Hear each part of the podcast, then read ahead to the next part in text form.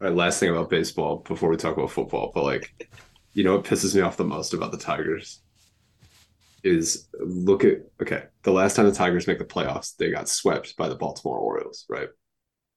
Both of those teams found their way into the dumpster of Major League Baseball for a very long time. The difference is that the Baltimore Orioles are 66 and fucking 42 right now. and the Tigers are still shit. The Orioles rebuild started like three years after the Tigers, and they're already out. Pisses me off. Mac Football Pod. Uh, Kaleb, Justin, everybody's here. Uh, I don't know how many more times we're going to do this before this season. We're, I'm about to go up north. Justin, you're about to go up north too, right? I am. We're about to do the old uh, traditional Michigan thing where you just do the three words go up north. It's just a thing that it's like it's in our blood. Like if we don't really go, you know, so much in our youth, like it is in my case, you know, you, you have to do as an adult. It's just part of being a Michigander. Where are you going? I'm going up to uh, Mackinac. I'm going into uh, the woods, Yes. Curran. Michigan. It's like an hour south of Alpena, I guess. Okay. That's good. Good. But you're also going to a really cool place that you've never been before, right? And it- not just Mackinac. oh, I Are I you going? I don't know where you're tipping. Did you did you say you were going to Traverse City too? Yeah, I'm going to Traverse City too. Yeah, Yeah, that that is gonna be way cooler. yeah, that's gonna be the first stop.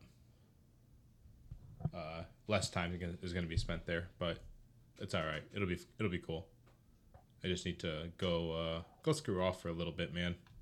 You know, last time to get like these vacations in before the season, and I get pretty busy, especially with like the whole writing situation. So, yeah, it'll be good to just like zone out and not think about camp for a little bit. Kaleb, what is the Ohio equivalent of going up north? Um, probably going up north. um, Hock, Hocking Hills. let's no ah maybe.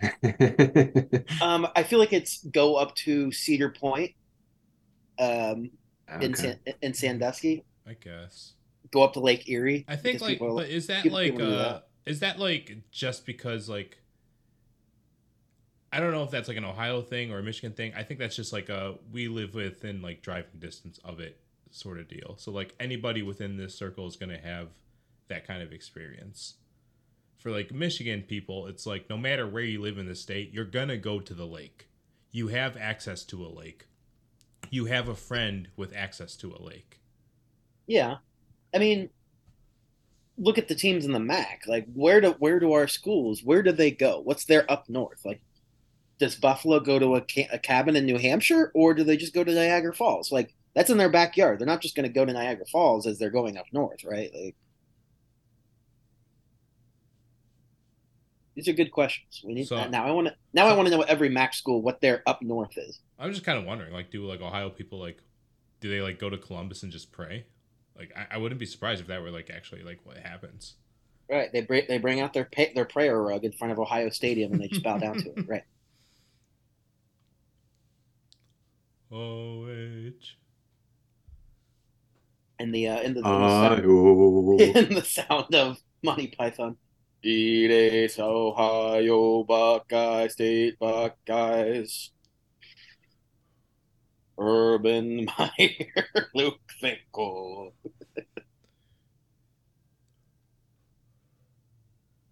Rose Bowl divisional game. Place your bets at DraftKings. Yeah, actually, yeah, you can you can probably like add that to your Bible now since that's legal. So, I mean, you live in Illinois, so I, well, I don't know what this. No, it's legal out there too. It's, it's legal. Yeah, I mean, hey, so we're good. in Iowa. Please tell me you guys have seen the video of Hunter Dekkers, the Iowa State quarterback, being like, "Yeah, but don't record this because this is totally illegal." I haven't seen the video yet. No, I haven't. I haven't seen the video either, but he bet on. I appreciate that he bet on like what twenty six games. Like he was like, ah, fuck it, I'm just gonna do them all. Which Mac game do you think he got right? Like I, I hope he got a MAC game right. I think he was exclusively betting on his own games, wasn't he? Was he doing that, or was it another Iowa guy? Because there was an Iowa kicker that was doing that too. Dekkers is in Um, some hot. sh- Dekkers is some hot shit. Like he was supposed to play at quarterback, Pretty nasty business we've gotten ourselves into. right? Promoting uh, gambling at all at all facets of our sports fandom, and then all of our athletes being like, "No, no, not you, not you." Yeah, it, it should it should be uh it it should be pretty obvious to them though, that, like they can't do it. I mean, Oh, like you just pointed it out. Like he, he says in the video, like I know what I'm doing is wrong. Oh no, they know, they know. That's not the issue. At some point, we probably should talk about like the football season that's coming up and like, oh, I don't know, uh, the end of the month. We're we're officially in August. Football is here, but uh, more important things are worthy of talking about, like you know the Big Ten and television contracts, and Arizona and Colorado and the Big Twelve and Brett Yormark and you know guys in suits and people uh, in board meetings and quote we haven't come to a decision yet. We need to retweet those things and not really focus on the football season. That needs to be on the back burner for a little bit.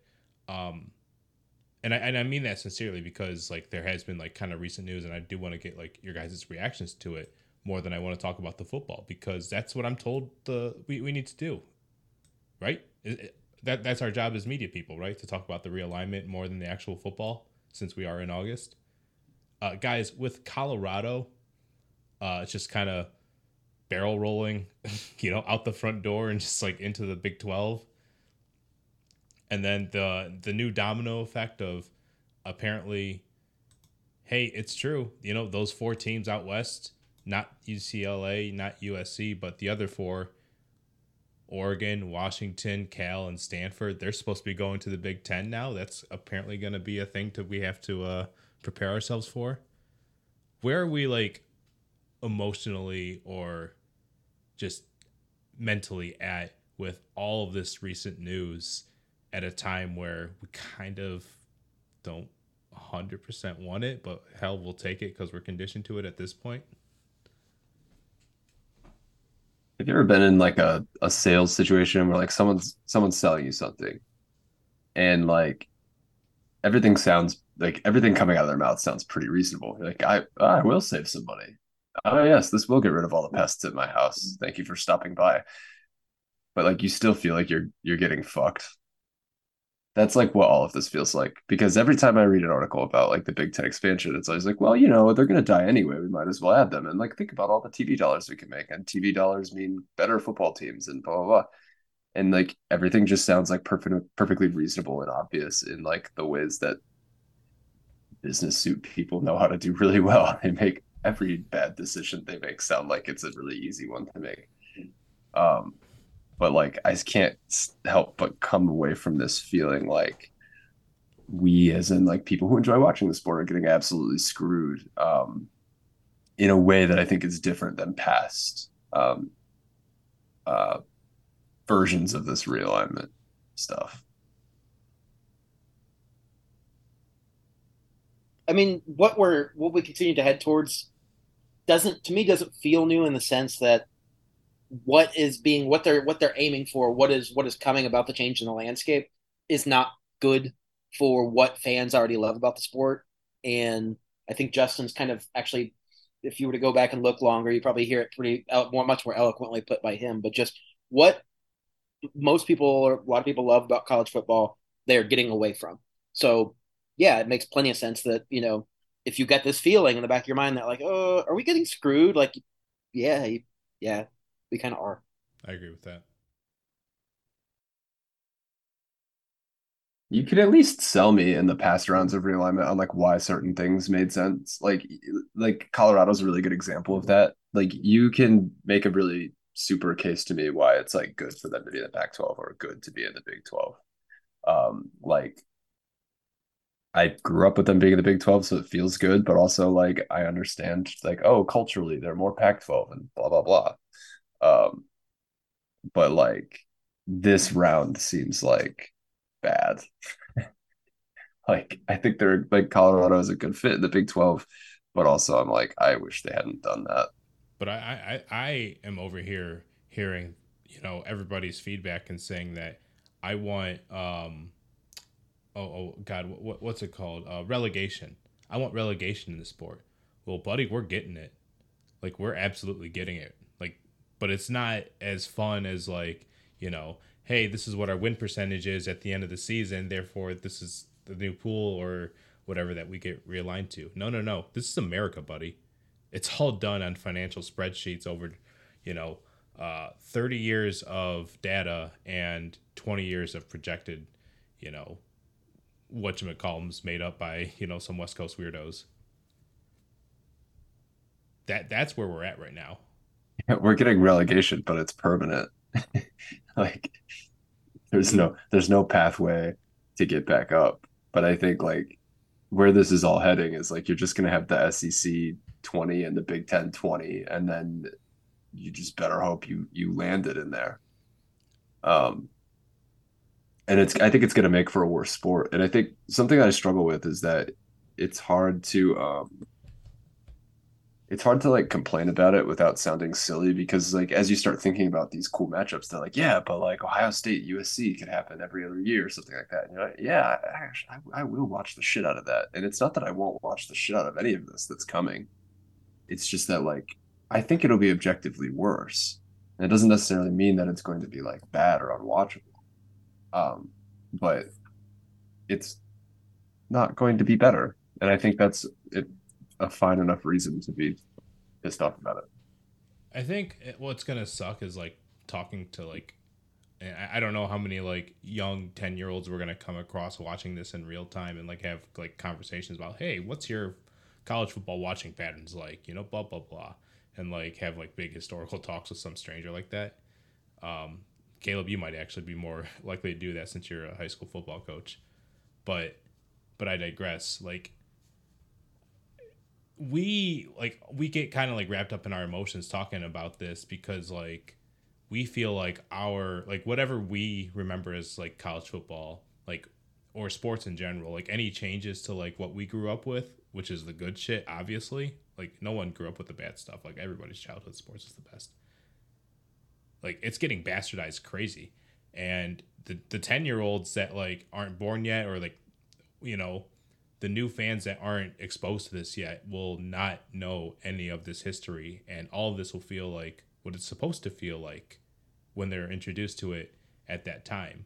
But everybody else that's been through it you know all the old fans that have been fans of college football leading up to 2020 is you know essentially will will recognize college football as something else but everybody else new will just recognize no college football is normal with like the Big Ten being as big as it fucking is, and college students playing, you know, baseball games that travel from Eugene, Oregon to uh, I don't know Ann Arbor, Michigan. Yeah, that, that you know that it'll be like a normal thing for them, and that'll just be like shocking to me whenever like we come to that point. How long will that piece of it last though? Like the Olympic sport travel because I could see a world where like the money becomes so good for the football and basketball side that like but like the operating budgets become untenable that they're like now nah, we're going to keep our big coast to coast football conference but like we're going to reaffiliate under like old names new names whatever with more local schools to keep the the budgets working like cuz I I don't see any scenario where like football and basketball don't just like completely separate as entities I in think that in that regard I think that's definitely where it's headed. Um, it just really doesn't make sense to think that, uh, for example, like Rutgers and Stanford would play each other in softball, for example.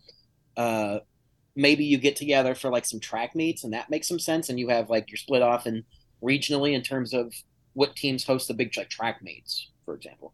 Uh, but if basketball and football are going to continue to be the cash cow and we're not seeing any trending away from that, then it doesn't really long term it will not make sense for the like you said as like if you describe them as the Olympic sports to travel all over the country for those games. It's just it's not gonna it's not gonna even even with softball growing, even with the growth of sports Yeah. like lacrosse or whatever. It does not make sense for half of your schedule to be uh, driving completely halfway across the country uh, and playing teams you never would have played before without the sport growing.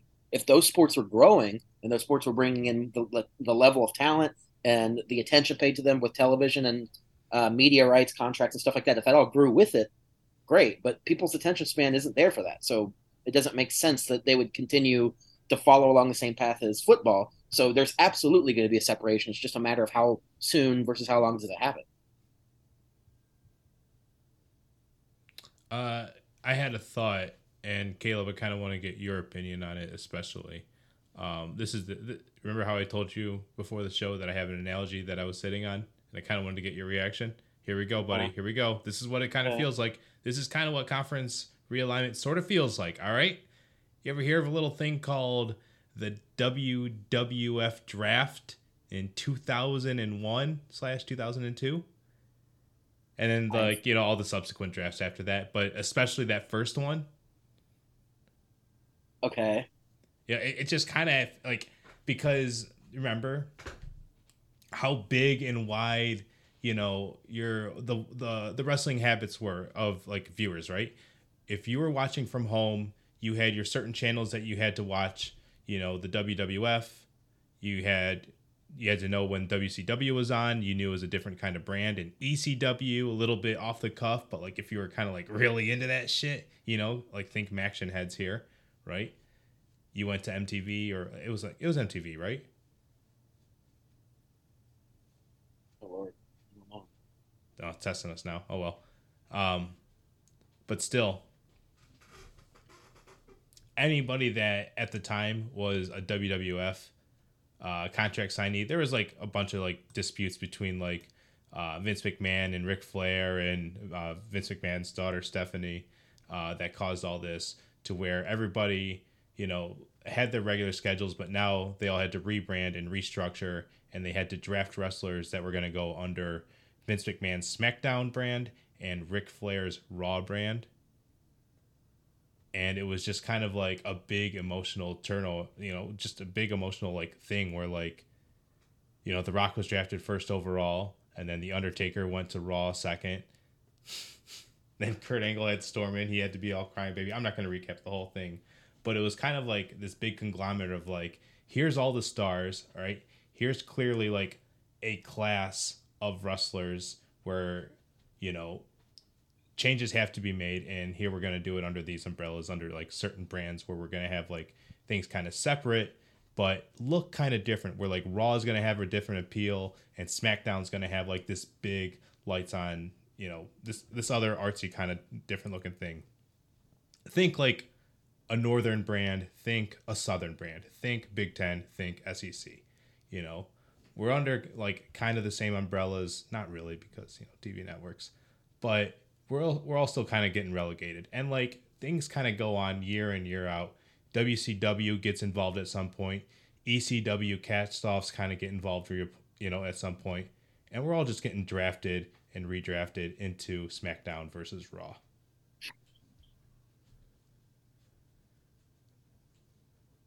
The i'm not great at the details on it because i totally forgot about it until like i don't know two hours ago There was a lot of other stuff going on in 2001 too. yeah like you know the war the comparison to it with wrestling is actually interesting because what comes to mind with that is that the way the media rights changed with WWE in, in terms of how people consumed that.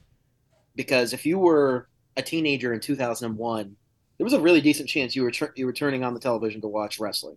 Like that was very common. Mhm. Um, fast forward 20 years, not so common now. And like the ratings are substantially down, but the product still continues to make a ton of money. And if you're comparing those two, then you want to compare it the similar lens, similar lens. Then you're beginning to think, okay, college football is, despite its, they're continuing to reconstruct it in ways that you know it's only how to how to make a penny. Then college football's heading in that direction too because the the viewership is continuing to decline. Uh, people are continuing to watch sports less on television. even with all the available streaming options. And it's getting more specialized and it's getting more packaged, and all this is changing. Everything's being repackaged and repackaged and repackaged because that's what neoliberalism is, baby. Uh, just get the best product out there. So we're we're looking at viewership continuing to decline, but them finding ways to package college football as a product that's as humanly or that's as much uh, of that money grab as humanly possible. And obviously, we know that's what they want anyway. Like the people who are making these decisions aren't doing it for the the quality of the product necessarily. It's more about how can they make the most money, uh, how can they put the best matchups on the field that is going to hopefully yield them as much money. So they're good. We're going to continue to see the sport change in a way that we don't.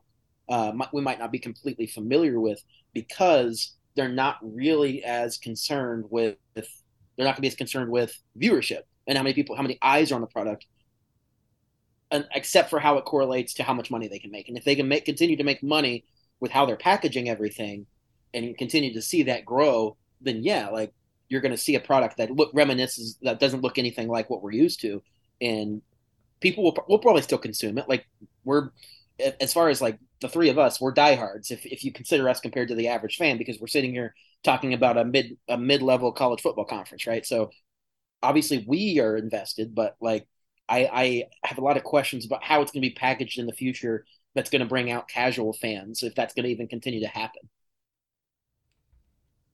I thought you were going to say that it reminds you of wrestling because the SEC is definitely going to do like a Texas A&M and Arkansas game in Saudi Arabia.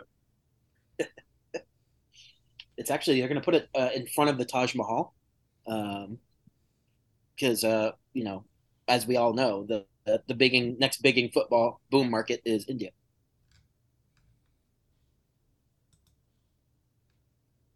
SEC, baby. It just means more, no matter where you are.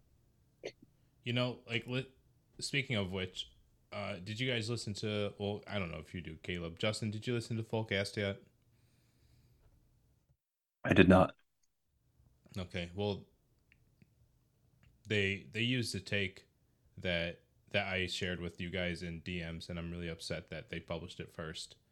Um, and uh, they're the first ones out there that I've heard also beating, or I shouldn't say beating, but like, or at least speaking Texas A&M to the Big Ten into existence. And I don't know if I've even said it on here yet, um, but I feel like I should like at this point now that Fullcast has said it, I'm allowed to say it too now. Um, but I'd like to use this opportunity to also share like this draft that I've shared with you guys, but not the internet because uh, I never finished writing it, and I don't know if I'm ever going to get around to doing it.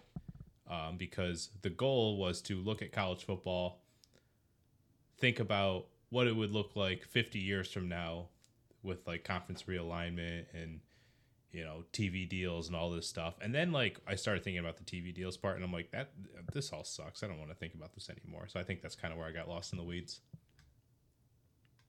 Do you guys mind if I like I'm sure you guys have probably heard me say this already, but like, do you guys mind if I like share a little bit of my stupid idea of what changes in college football could have looked like in my silly draft? I would love to hear this. Only if it's super silly. Okay, good. It, well, it, it is because um, at the time, you know, this was before, of course, Colorado and you know um, but still after like a lot of like the big moves. So like usc ucla was still announced and all that.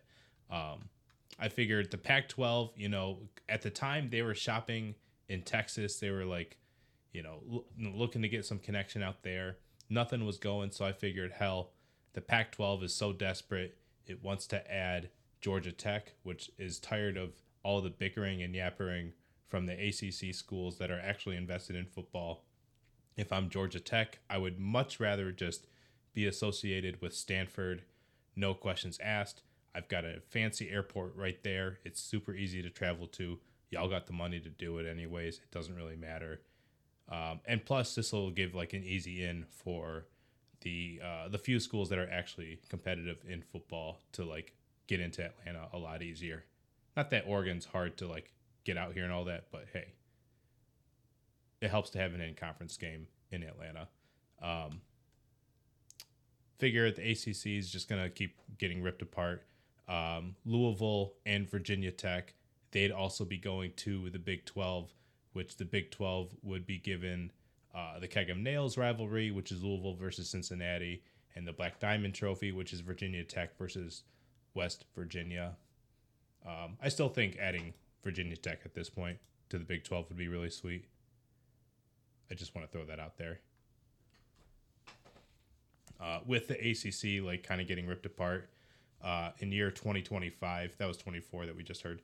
In 25, uh, I've got North Carolina also leaving the ACC for the Big Ten, along with Missouri, along with Texas A&M, and along with Notre Dame. Uh, North Carolina, of, of course, that's just like a, an obvious fit. I feel like that's just like going to happen at this point. I think that's just it's going to happen. We just haven't heard enough about it. Um, but I think that's inevitable. North Carolina to the Big Ten is going to happen.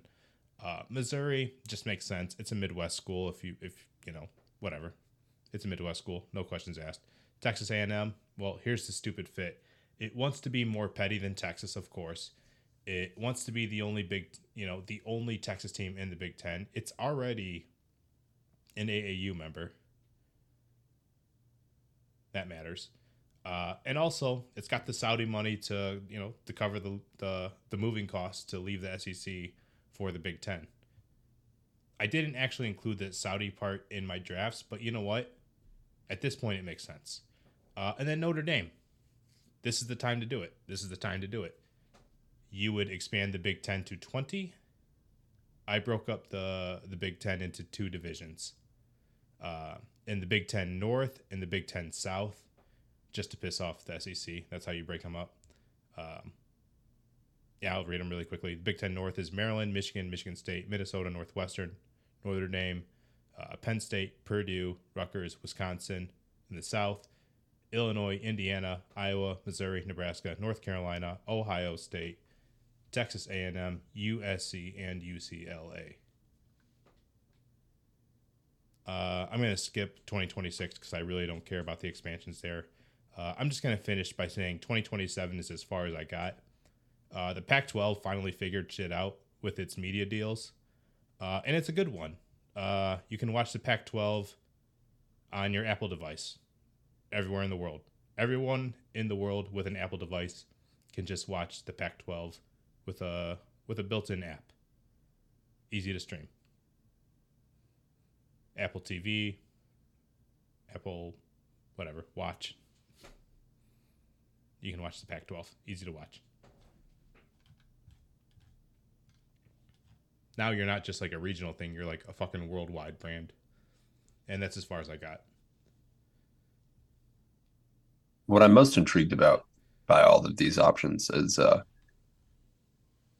the idea that phil longo is just a, a north carolina plant to get big ten culture uh, used to tar heel football. Mm-hmm. it's gonna rock. Because he's gonna be the offensive coordinator at wisconsin of all places. And uh it makes sense now. It makes sense now. Uh, guys, let's wrap this up by saying uh, who is, what's a school that you're watching in these these re- revamped talks of conference realignment? Who's somebody that you're just watching out for and why? I'll just say my answer is not UConn. That's just it. It's not UConn. I am I there aren't a lot of options given what they can actually do, but it's still the actual details and how they play out interest me when it comes to uh, the Pacific Northwest team, specifically Washington and Oregon. Florida State announced today that it's not if but when they leave the ACC, which is fun. Um, look at me! Look at me! Yeah, it's um, we're still relevant. We're still relevant. I'm interested in Florida State not because I like what like ooh, not in a like ooh who's gonna pick them type of way because I don't really care, but I think that Florida State is an example of a place. Nebraska is probably another example. It, that is like there was some past glory, right? Miami's going through some of this. I, Florida State's like a legit playoff contender this year, though, so they're a little bit different place than those other two. But point is like I think they understand firsthand that these things don't last forever.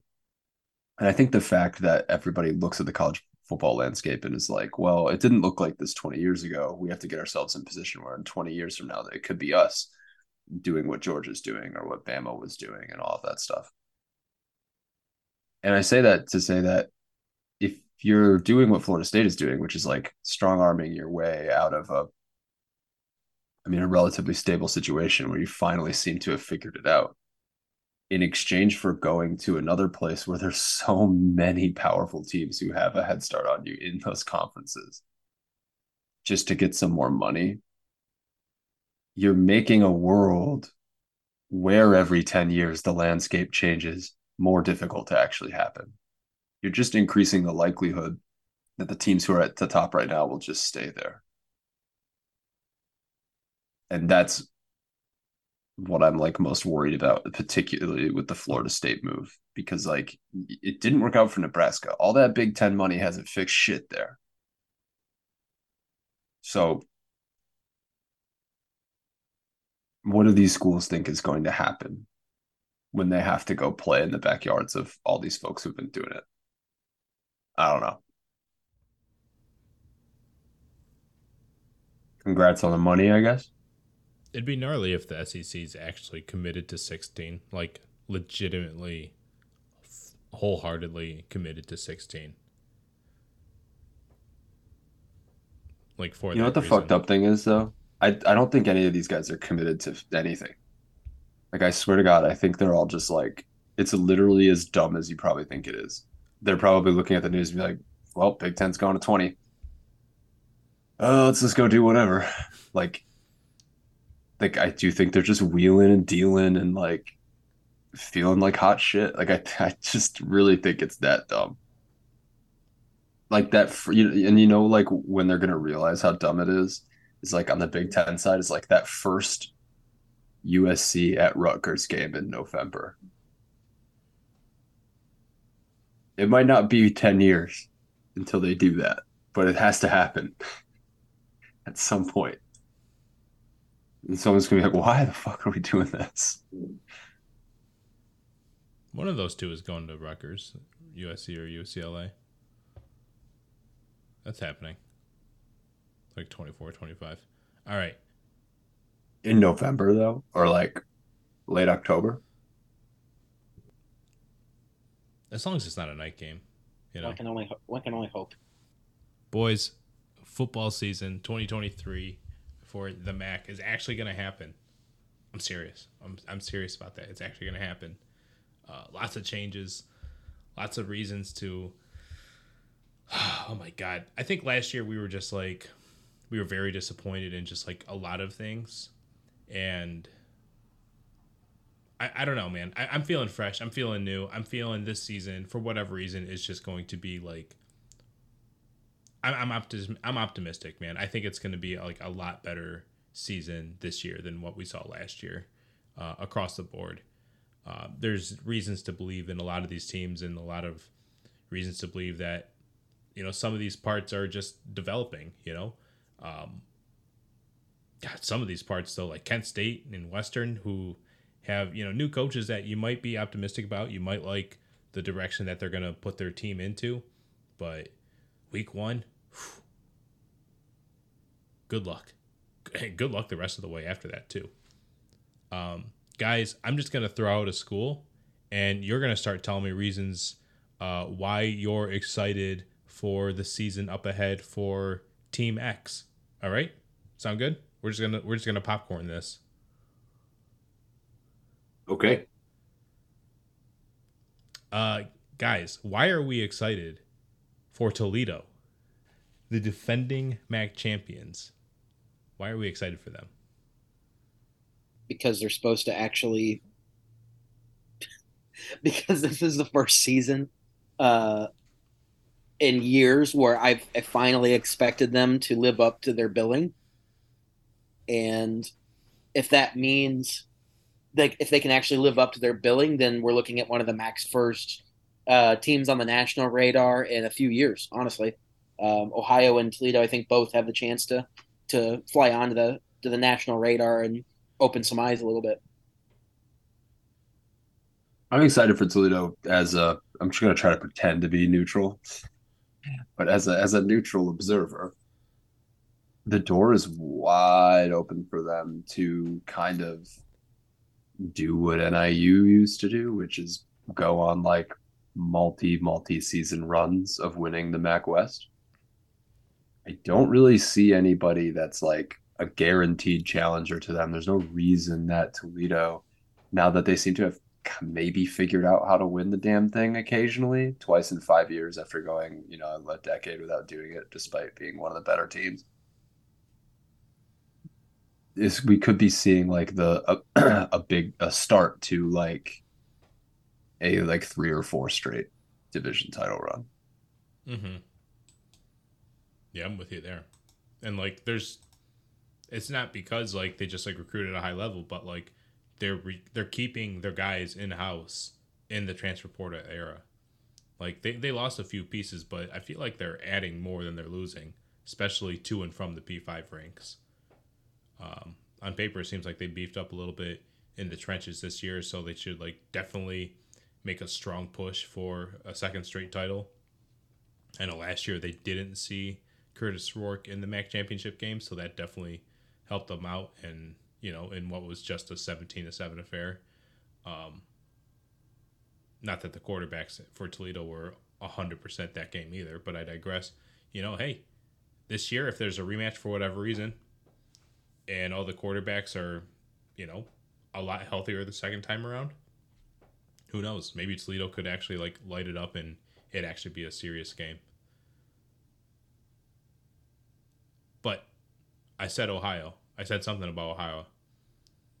I said something about them being in the MAC championship game. Why are we excited for Ohio in 2023? Kaleb, you're an alum.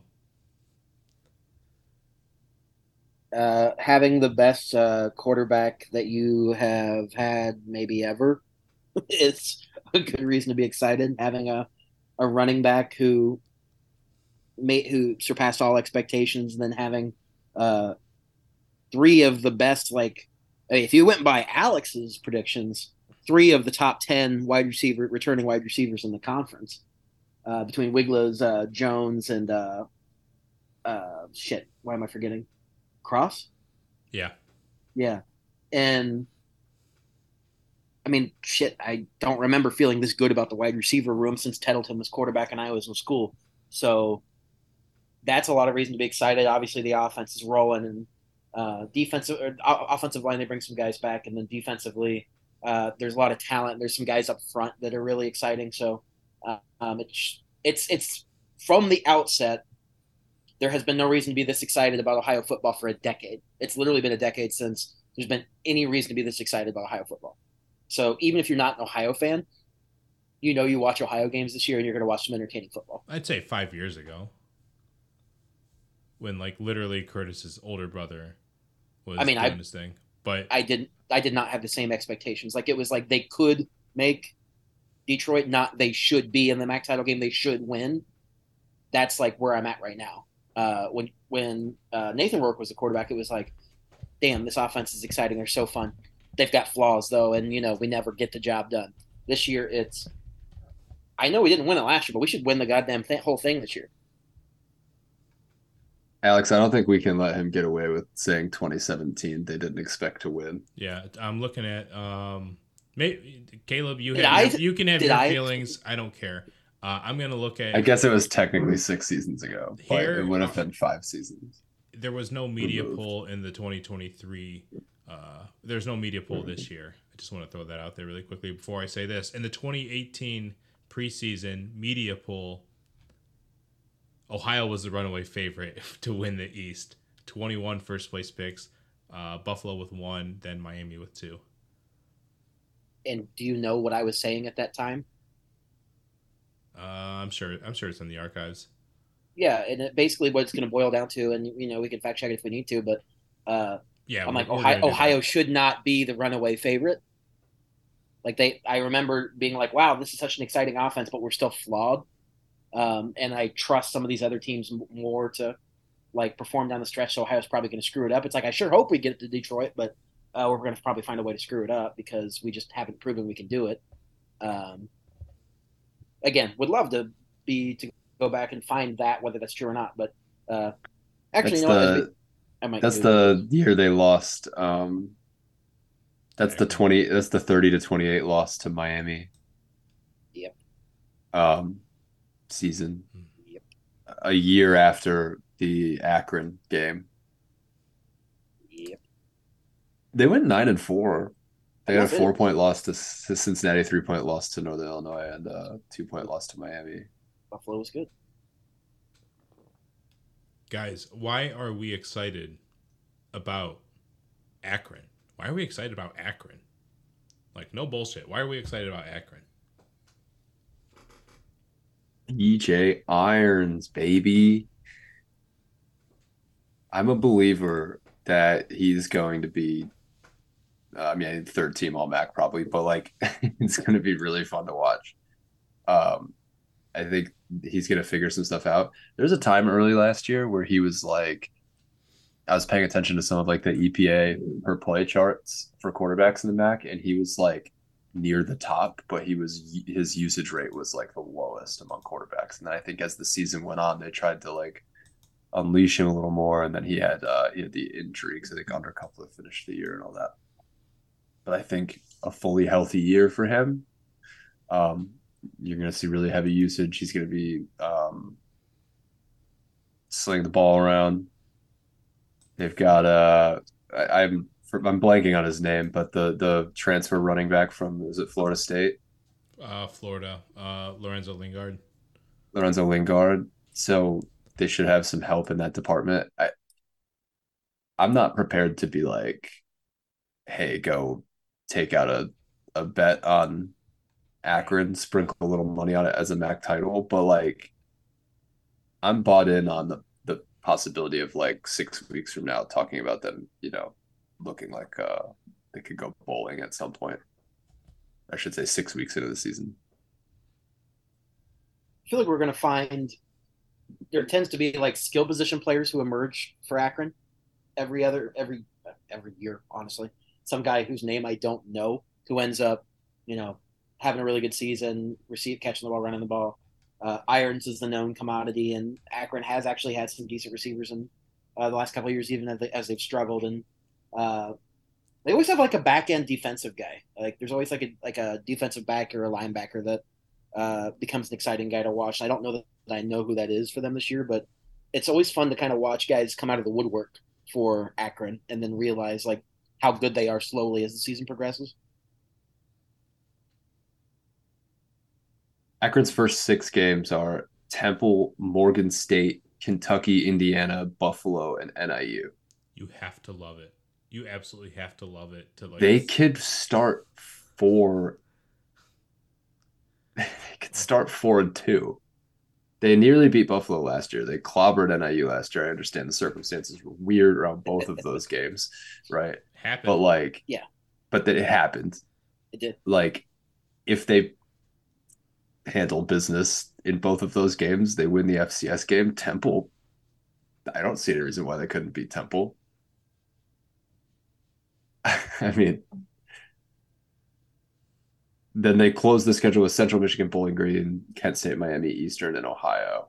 And Kent State is rebuilding, and I think they're going to be better than Bowling Green. I'm I'm getting on the uh, I'm getting on the Zips bowling train.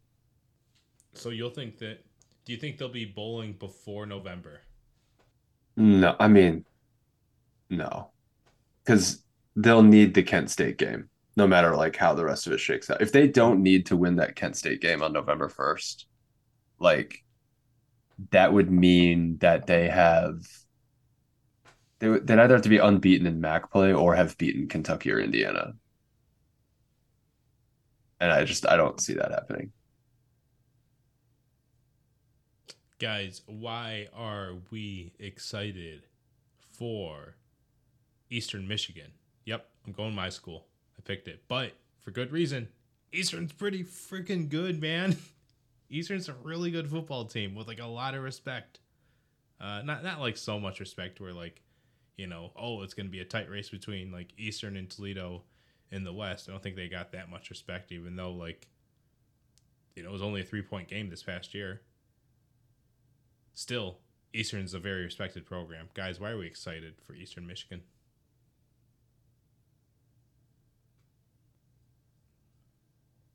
Alex, why are you excited about this Michigan?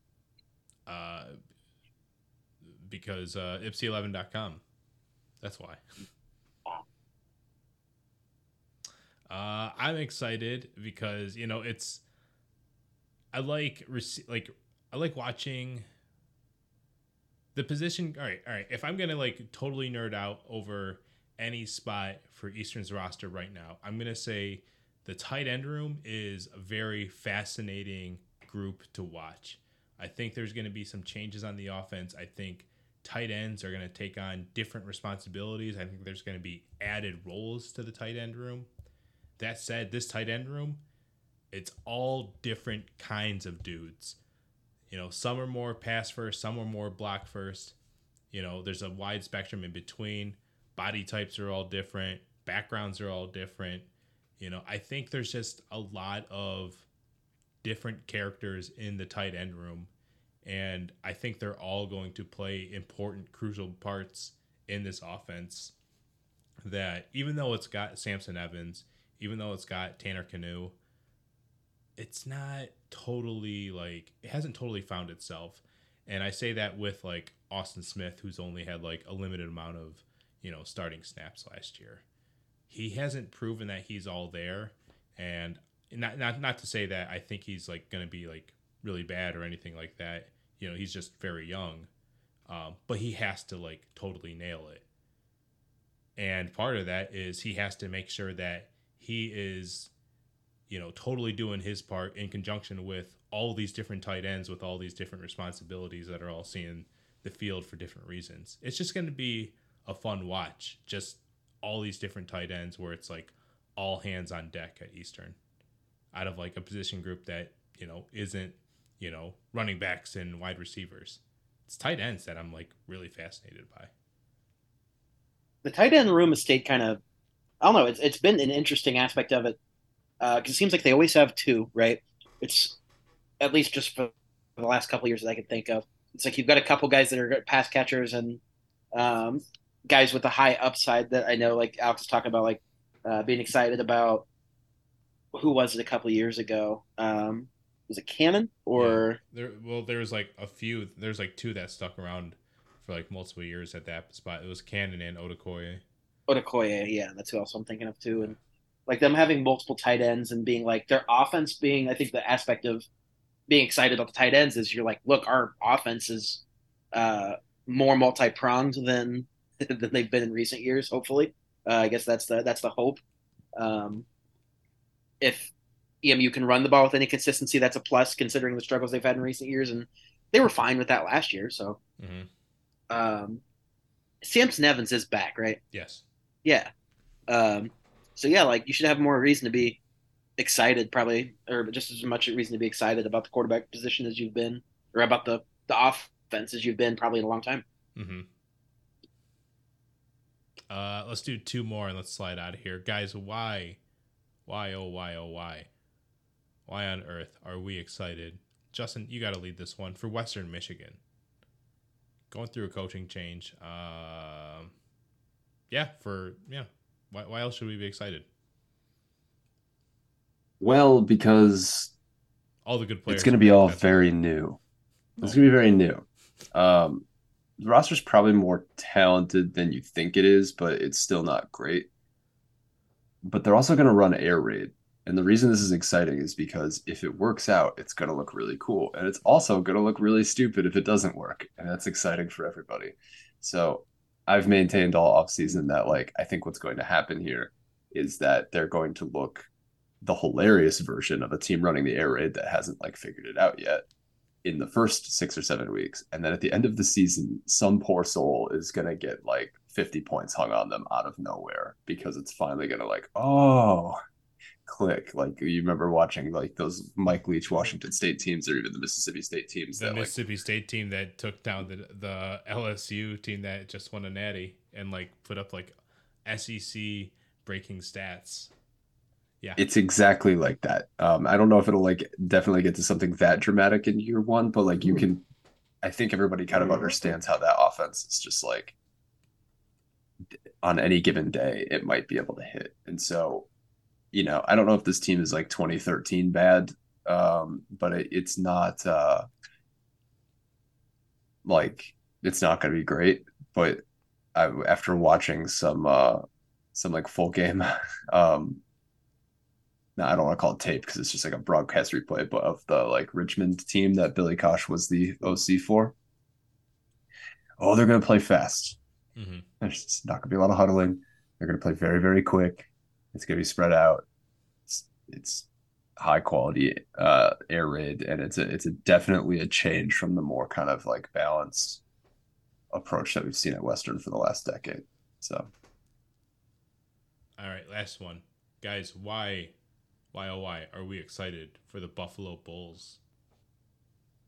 Uh, mostly because we've figured out that Linguist has a he's, he's figured out how to win in the conference, and um, as the roster improves, they should be a very threatening team uh, moving forward. So, uh, they, I think Buffalo kind of already hit its floor in terms of where they are in the MAC, and the the collective floor has risen in the program, and makes them an exciting prospect on like where they could be in the East race pretty much every year. Even the years where you think they're down, they still stand a pretty good chance of making a run or making things competitive, or at least given given teams hell and nobody having most nobody really having easy games against them. So most weeks, if I tune into a Buffalo game, I know I'm going to watch a good game or Buffalo's going to play well, or um, or and then as we see like continue to see like the identity develop with with this program under Linguist and like I I could see them kind of like shooting to the top and making it really interesting there. I'm excited to watch them play defense, mostly because they do two really fun things, which is uh, create turnovers, a shitload of them. Mm-hmm. Uh, and then the second cool thing they do is uh, run the let Shaun Dolac swallow everything whole defense. And I want to just see if he can like break some tackle records because, man, that guy's fun. Yeah, Toledo, not Toledo, but Buffalo plays a good brand of football, man. I like them, and uh, they always dress nice too. That always helps. It always helps when like football wise, you look good aesthetically, and like there's something about like the way you hit during games that like speaks to my Midwestern heart. Uh, it also helps when you wear like dope ass color schemes with like a very nice logo to go along with it. Um, yeah, no failures can be had with like the logo and uh, color patterns that Buffalo has too. So that always helps. Okay, I promise this is the last one. I promise. And uh, Kaleb, you're gonna love this, guys. Why are we excited for Miami? Oh shit! Damn it! I said Miami. Uh, yeah. Why are we excited for Miami? I was, I was hoping Kaleb would go first. See him say nice things about uh, Chuck Martin's squad. Yeah, uh, he, Um, he I, I'm, I can read his lips. He's on mute, but I can read his lips. He said he's uh, really excited for Brett Gabbert to come back. even Hey, that's what I'm excited about too. Uh, he comes back full season. Um, they also get to use um, Aveon Smith as like change of pace if they want to. Um, and like, you know, I don't know if he wants to run all the time, but he's pretty damn good at it. So I I could see it being a pretty fun offensive year for them, uh, particularly because Miami under Chuck Martin like has kind of always not been great running the football. And one of the they might be able to pick up some of those um they might be able to pick up some successful running plays that they normally couldn't with um, using Aveon Smith. Um, you know, he's no Gus Ragland, but who is? Uh, Gu- Gus Ragland is actually the quarterback coach. God, I forgot about that. That'd be way funnier if I was trying to set that up actually, but yeah. Completely forgot about that. I, I always appreciate that like Miami makes the East race like infinitely more exciting just like throughout the year. Like they always like do their part. They always always always do their part. Like they're in shootouts that they have no part in being in and they participate very well in. Um, sometimes they don't run the ball well and they actually just throw it exceptionally even to like receivers that like we're not really expecting it. So like I appreciate that like Miami lives up to the Max MACtion billing without always having like, you know, the damn near four-star recruits that, you know, the Westerns and Toledo's, you know, t- you know, tend to pull in. I, I just love like when Miami like makes the East race really exciting, and I know they're going to do it again this year because why not? You know, a Miami person who I'm excited to watch that is not playing for Miami currently. Hmm. Mr. Mac Hippenhammer is currently practicing with Cincinnati Bengals. And he played quarterback. Uh, you know, I doubt it. Well, they're going to need one, right? Nah, man, we got Trevor Siemian. What are you talking about? I feel partially responsible for this because uh, the last time we recorded, I specifically asked Kaleb, like, "Hey, are you afraid of like what it's gonna be like when the Cincinnati sports like come down from this like deal with the devil that they've made?" And then the next time we record, Joe Burrow has a strained calf. The Reds aren't doing anything at the deadline. They're still in first place, Look, but I will say, I if if in the, the next vibes have in- shifted. if the next if in the next couple of years the Bengals win the Super Bowl and the Reds win a World Series, I will take whatever fucking deal with the devil it needs to be taken, and I'll all suffer in silence as they, you know, proceed to go back into, you know, regress to the mean. Uh, just give me my championship in one of each, and I can I can die happy. I wonder if Cincinnati will get the same um the same deal with the devil that Cleveland got, where it's like we're gonna give you a championship, uh, not in the sport you care the most about, uh, and they're gonna they're gonna win by get uh, coming back from a three one lead, and then in the same year, another sport that you don't care a lot about is gonna blow a three one lead, and you got to do the Trump RNC. I don't like that. So that's the that's the deal. it's the only confirmed deal with the devil that I know. I'm not asking for that. That's the market. You have, to go on Baby Billy's Bible Bonkers. I've had that theme song stuck in my head for many hours. Do, do, do, do, do. Bible Bonkers. Bible Bonkers. God's favorite game. And boom goes the dynamite.